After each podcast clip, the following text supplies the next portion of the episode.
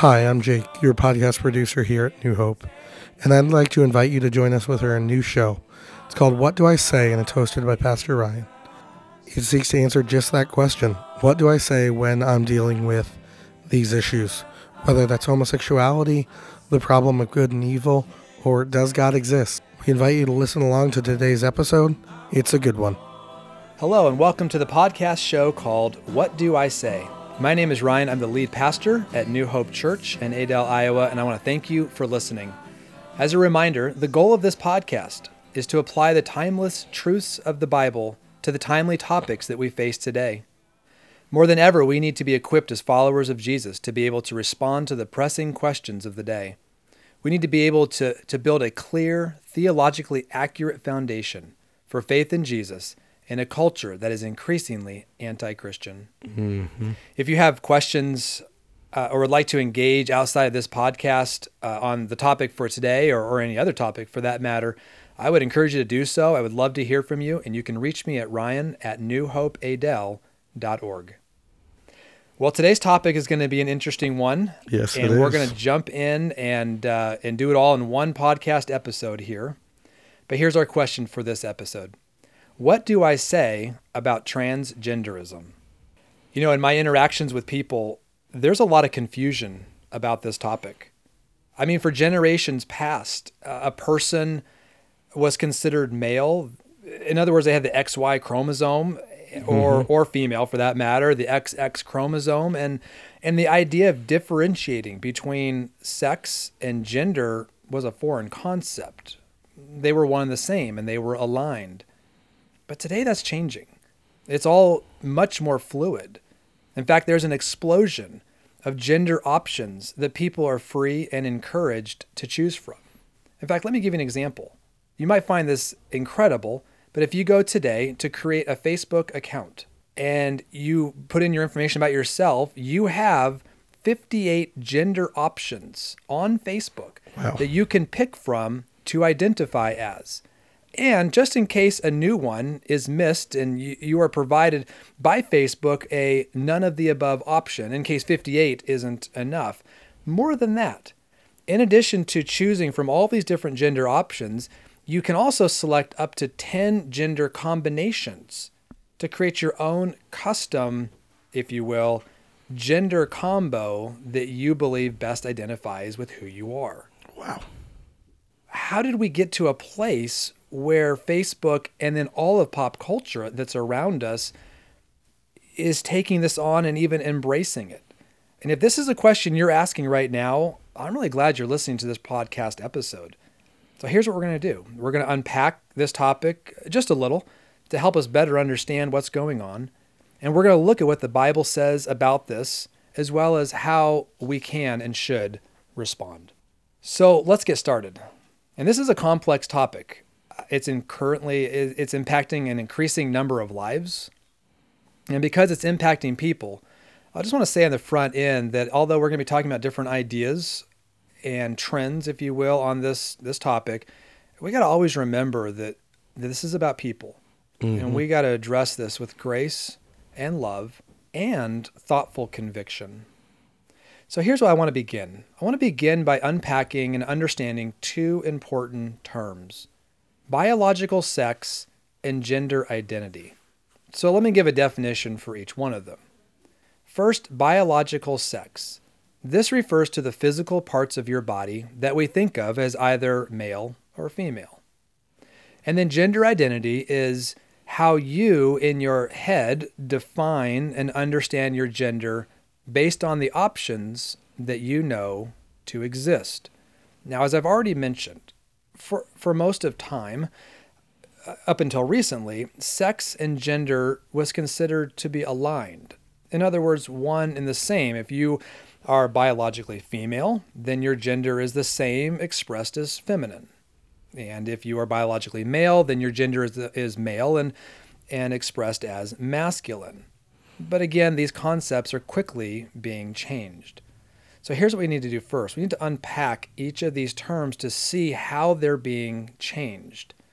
Now, I want to give credit for this next part of the podcast, a book called Mama Bear Apologetics Guide to Sexuality Empowering Your Kids to Understand and Live Out God's Design. It's written by Hillary Morgan Ferrer, I think is how you pronounce the last name, and uh, Amy Davison. Uh, this book did a good job uh, for me to help me better understand these concepts, and, and that might be a resource that you'd want to check out on your own. What uh, other types this. of topics does the book kind of handle?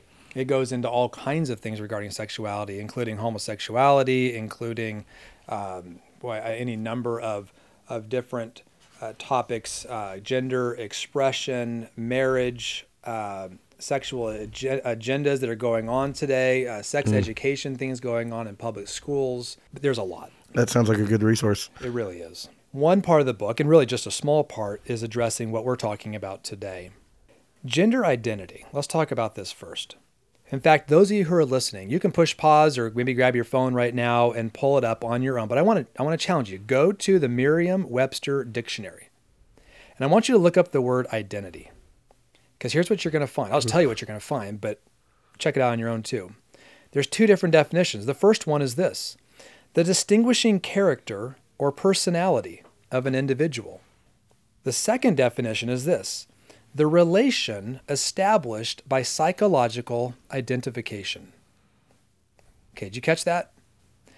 In other words, according to the Merriam Webster Dictionary today, your psychological state can determine how you identify something. In other words, let's use an example. If I feel worthless, then according to Webster, I'm justified in holding the view I am worthless. Again, your psychological uh, identification or perspective defines identity and the reality of that identity. So it's not I think therefore I am, it's what I think I am, I am. It allows that to be the case. Wow. And you can see already how dangerous that is because our emotions can and do deceive us all the time, mm-hmm. all of us. We, we feel certain ways that skew how things really are. I feel ugly. I feel like God is distant. My perspective is that things will never work out. Mm-hmm. See, our emotions are real and they're powerful, but they don't always align with reality we need to be very careful. So when we allow this to come into how we think about things like identity, it becomes much easier today for gender and gender identity to be allowed to be defined by your preferences. See, it's no longer about objective reality. For example, my gender corresponds with my biology, but it's about subjective preference. Now, if you're hearing this and you're like, ah, that makes no sense, like that seems illogical. Well, I, in fact, I think it is illogical. Let me give you an example from philosophy.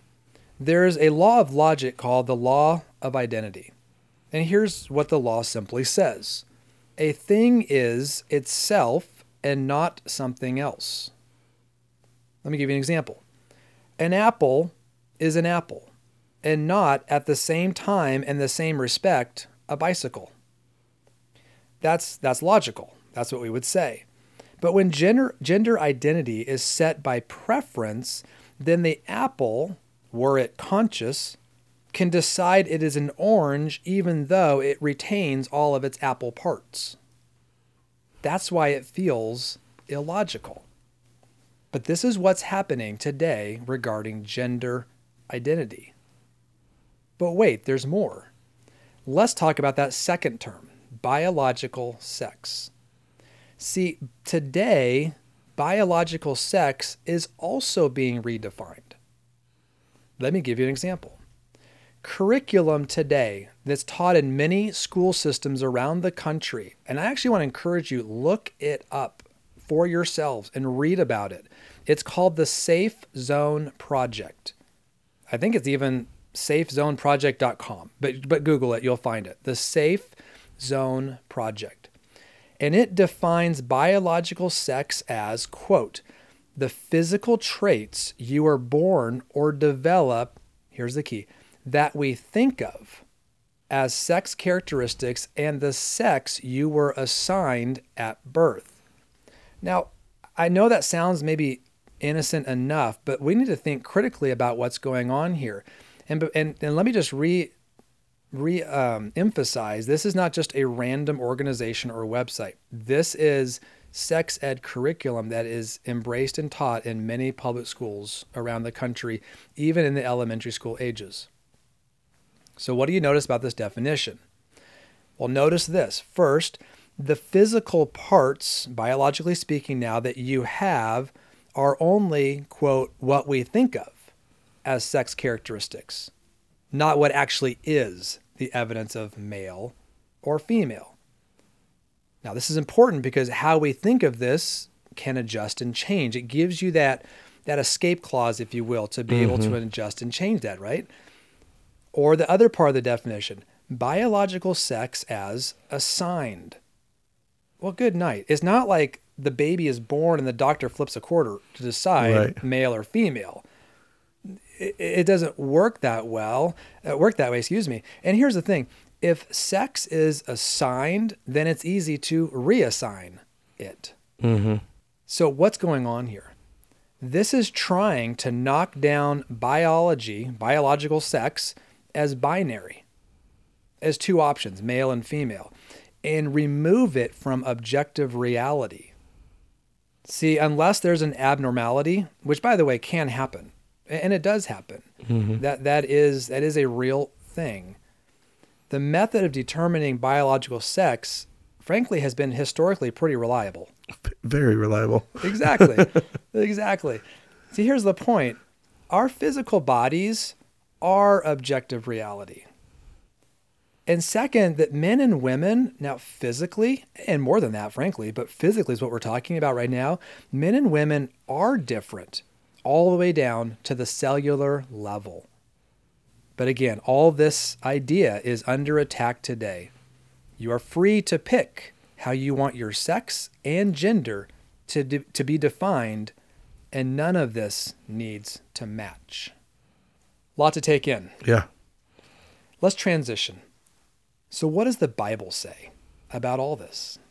We need to know and have from from Scripture uh, to to know what what what God has to say about this. I want to share with you a couple verses uh, that I think are helpful. Uh, the first and clearest passage is from Jesus. He says this in Matthew chapter 19, verse 4. At the beginning, the Creator made them male and female. Mm-hmm. Now, Jesus is actually quoting partially and then referencing Genesis chapter 1, verse 27, which says, So God created mankind in his own image. In the image of God, he created them, male and female, he created them. So, what we see here in two passages is the Bible clearly presents gender as a binary, to use that term again male and female. And each gender reflects the image of God. Mm-hmm. Both are important, both matter. And let me say this too the attack that is going on today on gender, and as we're going to talk about in a little bit, the transgender movement is an attack on the glory of God and the image of God that He's placed into man mm-hmm. and woman. It goes directly against His truth. It does. Another verse that loosely pertains to this topic, and this will be the last verse because there's not a lot more that says about this topic, is from Deuteronomy chapter 22, verse 5. What this verse says is, uh, is this it says, A man must not wear men's clothing, nor, excuse me, a woman must not wear men's clothing, nor a man wear women's clothing, for the Lord your God detests anyone who does this.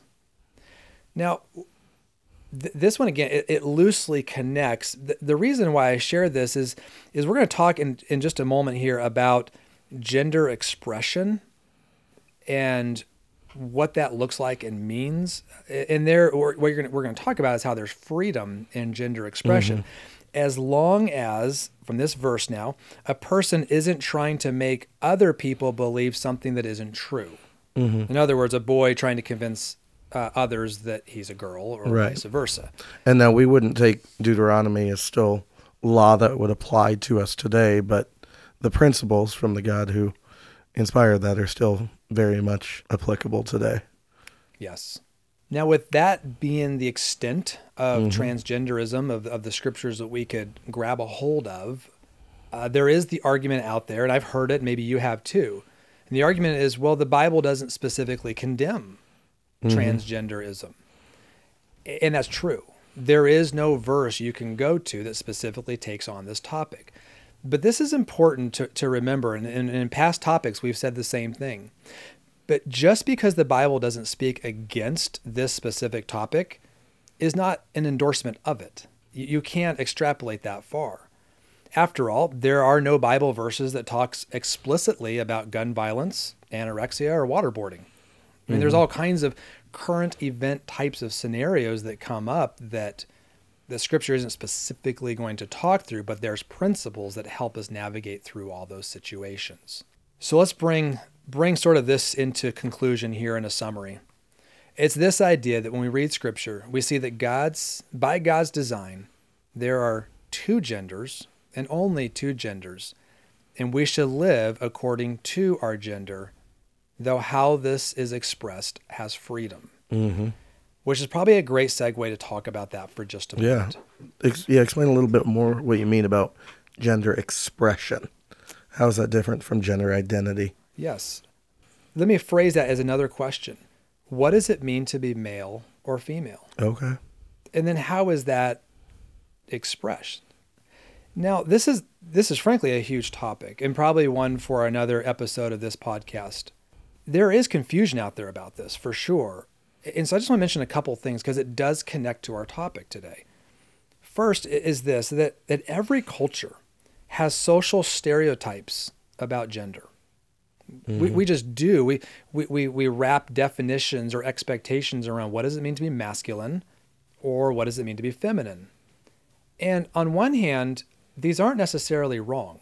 Like, for example, if you go to uh, Target and you walk to the toy section and you walk down the toy aisle, uh, the boy toy aisle of Target, it looks very different than the girl toy aisle. Mm-hmm. I mean, there just what's there is completely different, and that was the case when I was young.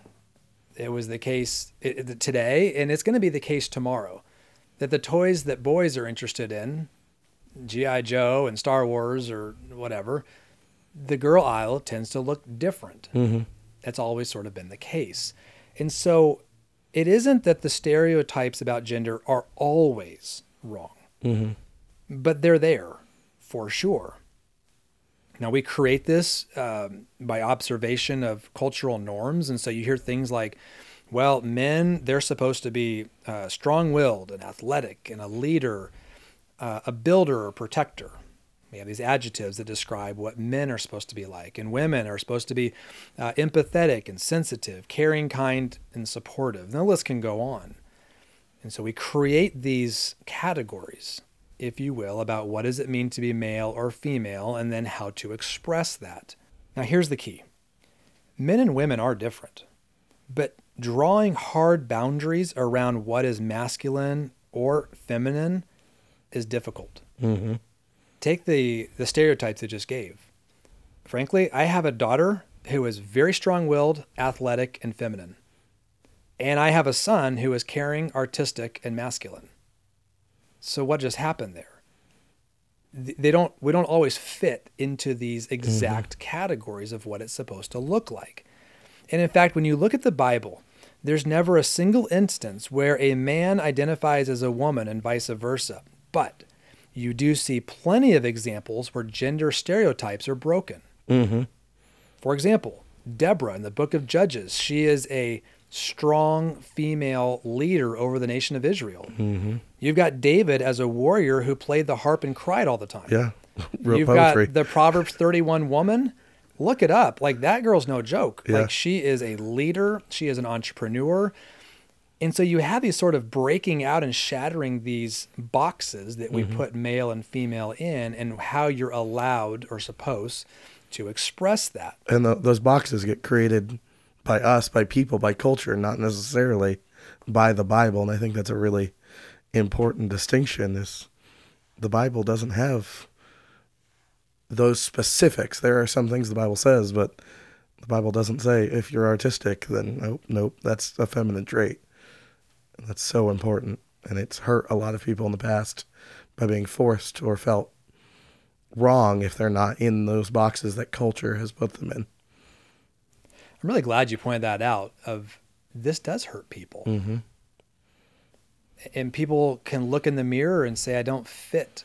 And the Mm-hmm. pressure that comes about ca- can be very damaging and very immense. So we, we have got to come back and hang tight to this conviction that the Lord gifts and uses men and women Mm-hmm. in all their personality traits Amen. and all their interests. Mm-hmm. So if you're listening to this and you're a parent, if you have a child who fits the social stereotypes of our day, great. Praise them for their wonderful qualities. And if you have a child who does not, great. Praise them for all their wonderful qualities. Mm-hmm. Parents, we need to reinforce that your son or daughter is fearfully and wonderfully made by God. And this is so important because this becomes almost the slippery slope slide that moves people into this transgender mm-hmm. mindset or 100%. the action that they take. Because frustration or pressure for not feeling like I quote unquote fit the the social stereotype of my gender can be powerful. We call that gender dysphoria. Gender dysphoria is when a person feels uncomfortable or mismatched with their biological sex. That's what that term means. And so oftentimes people get to this place of gender dysphoria because of the frustration or pressure that they feel that they don't fit the social stereotype. But here's the thing that feeling, gender dysphoria, should never be an invitation or an encouragement towards transgenderism. But unfortunately, this is what is happening today. So, this brings us to finally, I suppose, the transgender topic. Well, what is this? Well, when a person feels like their biological sex does not match their preferred gender, gender identity, then they'll take steps to fix that. This person will often describe themselves as feeling trapped in a body that doesn't match who they really are. So the result is they might seek uh, hormone therapy and or gender reassignment surgery to bring their bodies into conformity with their perceived gender.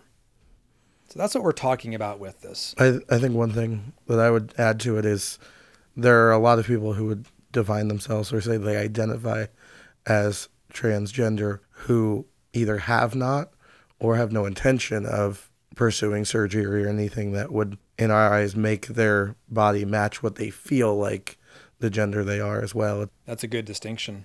And, and that's an important thing, absolutely, in terms of the identity piece is so important there. One of the things that with, and this is this is fairly sort of a new a new thing. I mean, in some ways it's not, but in other ways, in terms of how prolific this is becoming, is fairly new. But but the transgender community today is is extremely small. Um, it's 0.005 to 0.014 percent of boys, 0.002 to 003 percent of girls um, would would fall into this this community. This is like one out of a hundred thousand ish kind of a thing. But this trend again is growing rapidly. And so what we're finding then is that research is playing catch up on the impact Oh, very much so. of transgenderism. But but here's some early findings that that we are noting, researchers are noting. The first one is that transgender people are often they're they're people that are hurting and they're people that are confused. Uh, to give you one example of this is that transgendered people who identify this way or have taken steps like therapy or, or surgery, um, these people have an extremely high suicide rate. Um, and, and what's even interesting with that is this is even after transitioning. Mm-hmm. In fact, what early research is showing is that when a person does this, there's sort of this honeymoon phase that can last a few years or up to 10 years. But then after that, what they're seeing is the wheels kind of fall off Mm-hmm. and it becomes a very, very dark place that these people um, are in.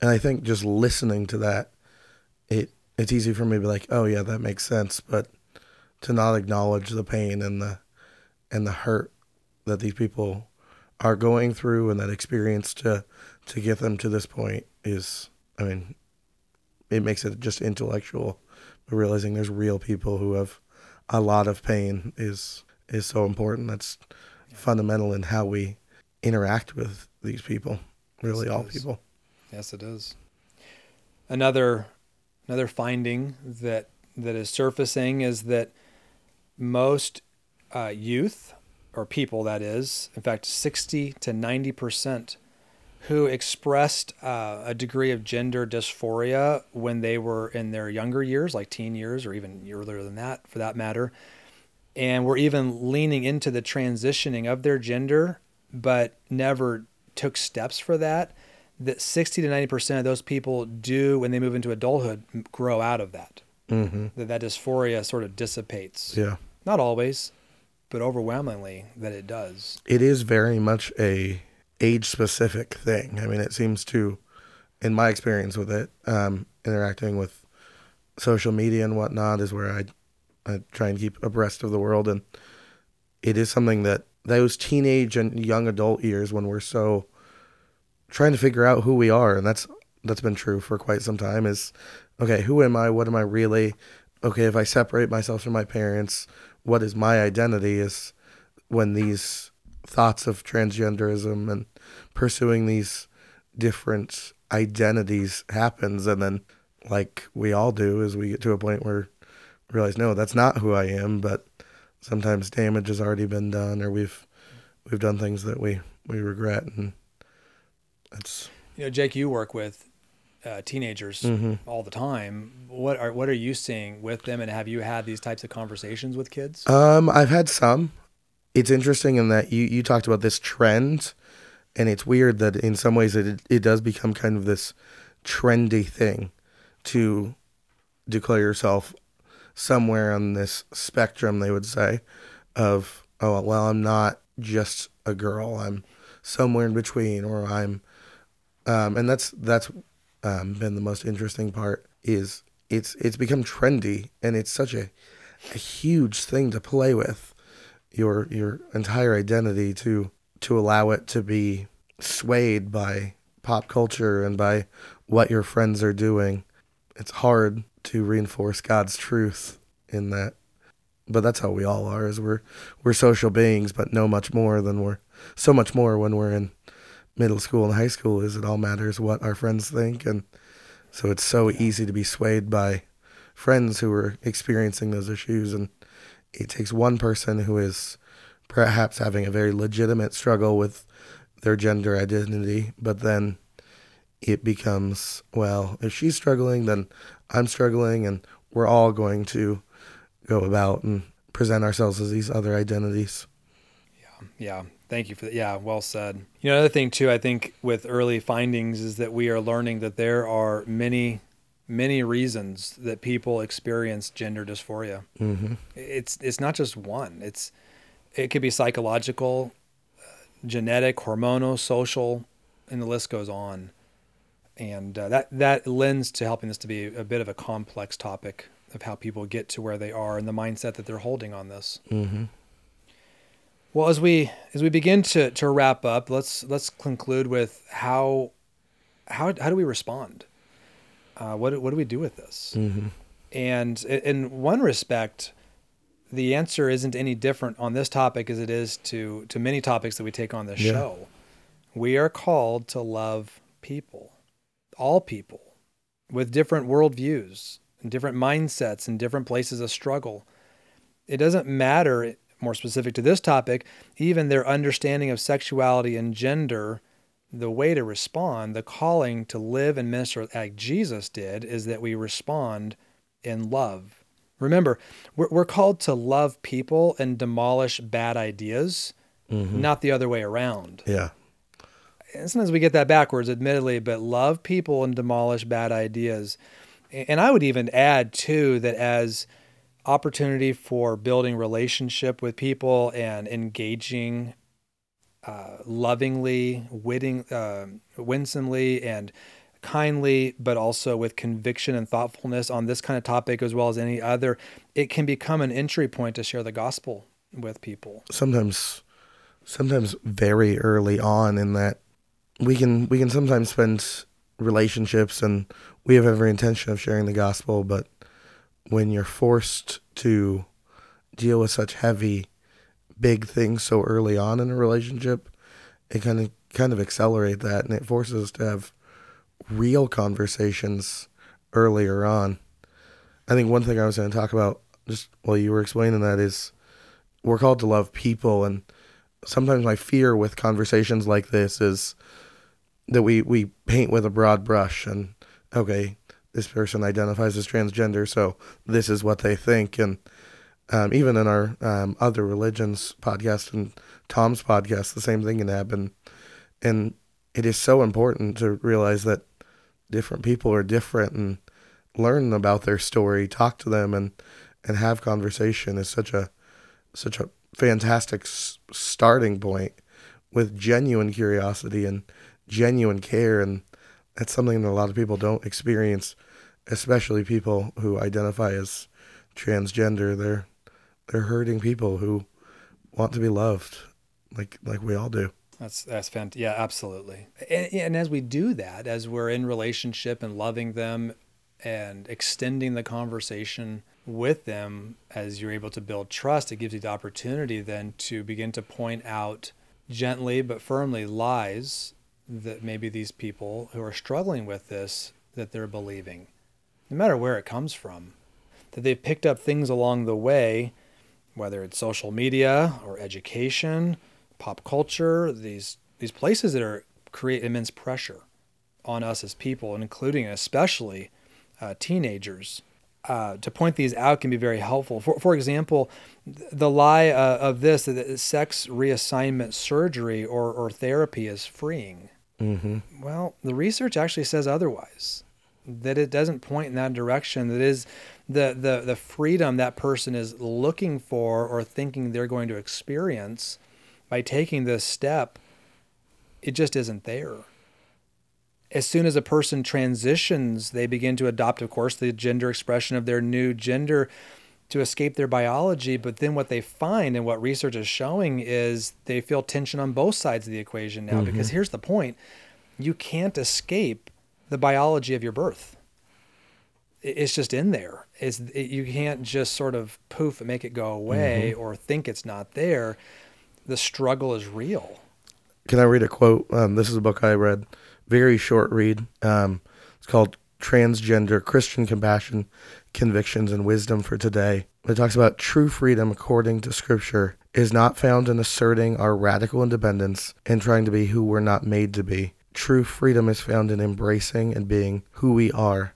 A fish that decides to make a bid for freedom by jumping out of the water will not be free because it's created to live in the environment of water. As soon as we try and become what we are not, far from enjoying freedom, we can't expect to flourish. That's what I see so often in these these stories from transgender content creators and whatnot is there was this expectation that yes, if I do this then things will be right and it, it's not because we're trying to find our identity from somewhere other than who God designed us to be. Absolutely. Which connects really to another lie that people may embrace. This uh, this idea that if you feel uncomfortable in your body for one reason or another, or you feel like you don't match the cultural norm, norms around gender, that you should then change your gender. And we've already talked about this, but but this this lie that that's the only step that I can take and I should take, or or this one that my identity is my gender. It- you know, if a person is a follower of Christ, their identity is to be Christ. Mm-hmm. He's the one who frames our identity. He's the one who says who we are. I mean, gender confusion, dysphoria, it, it's real. But when we understand that following Jesus means dying to self, the renewing of our minds, the the no longer having to live the way we once did, that that you know being our true being true to ourselves you hear that expression all the time Oh, yeah. be true to yourself is always a false choice when it means going against god's word Mm-hmm. I mean, And- I'd say be true to yourself is kind of the gospel of today. This the world's d- twisted and incomplete gospel is be true to yourself and nothing matters as long as you're being authentic and true to yourself. I mean, you see that in people's Instagram posts too. Brooklyn Nine Nine is a TV show that I was just watching it the other day, and one of the characters comes out as bisexual, and one of the lines that's said is every time a person becomes more of themselves or reveals themselves to the world, the world becomes a more beautiful place. And that sounds like such a nice thing that how could we possibly disagree with that? But the reality is it's it's incomplete, it's unfulfilling ultimately just to reveal our authentic self that doesn't and especially when we're defining our own authentic self on a day-to-day basis. It sounds great, but it has no real meaning. And will always lead a person to be empty. Mhm. If we try to find our identity in any identity other than Jesus, that identity comes up short. I mean, we're we're building a house on shifting sands That's right. instead of the Whether rock. it's our gender or our job or Mm-hmm. our accomplishments or our bank account, right? It's an endless list of things that we can identify Yeah. who we are in our we did just shift there from gender identities to uh, some uh, perhaps identity issues that some of us might struggle with. There you go. there you go. But I hope though that you know as we talk about loving people and exposing the lies that are there and frankly we all buy lies. We all believe things that aren't true and part of that sanctifying process of renewing our minds is to align it with scripture and who God says we are. We're all in process here. But I hope more than anything though that no matter what the root of confusion of how a person gets to a place where they're struggling around their gender, where they're taking steps towards transgenderism, that there's hope. And that hope is found in Christ. Amen. And the the work of the Holy Spirit that He wants to do in and through us, that's the same with all of us. We're all we're all very similar in that pursuit, of course. And so there's hope for anyone, and there's hope for everyone. And that's an important message, I think, to close this this podcast with. hmm Um, and I know that this, what we've talked about today, and Pastor Jake, thank you for all the uh, you've added to this episode. It's been really good to to talk with you about this. Uh, but we both know it only scratches the surface. We're learning more all the time, and and this topic's not going away. No. It is only going to increase. But I, but I hope you did find it to be an equipping time for those of you listening uh, for this timely uh, topic. And um, again, I want to encourage you that you are welcome and encouraged to interact with me or any other uh, New Hope Church uh, pastors on this topic. Uh, you can email me again at ryan at newhopeadel.org. And uh, again, I want to thank you for listening, for taking your time to be a part of this. Pastor Jake, thank you. Absolutely. It's fun to do it together here. You're welcome to reach out to me too. Um, my email's jake at newhopeadel.org. And I know there's some issues that we didn't necessarily touch on. We didn't get on real specifics. And I think, Pastor Ryan, you, I hope you agree with me here, is some of those issues maybe are better to have in the conversation one on one rather than us throwing out some some nice platitudes here on a or some statements that we can't fully back up on a podcast, but rather have a real conversation face to face. So if that's where you'd like to be, then reach out to us. We'd love to talk. We absolutely would. We absolutely would. And and again, hopefully, some of this starts the conversation, to use your term there, uh, with one another, or maybe in your own household, and uh, and even with the people in your life that you know and love. Yeah. All right. Well, thank you again. We look forward to seeing you on the next episode of What Do I Say.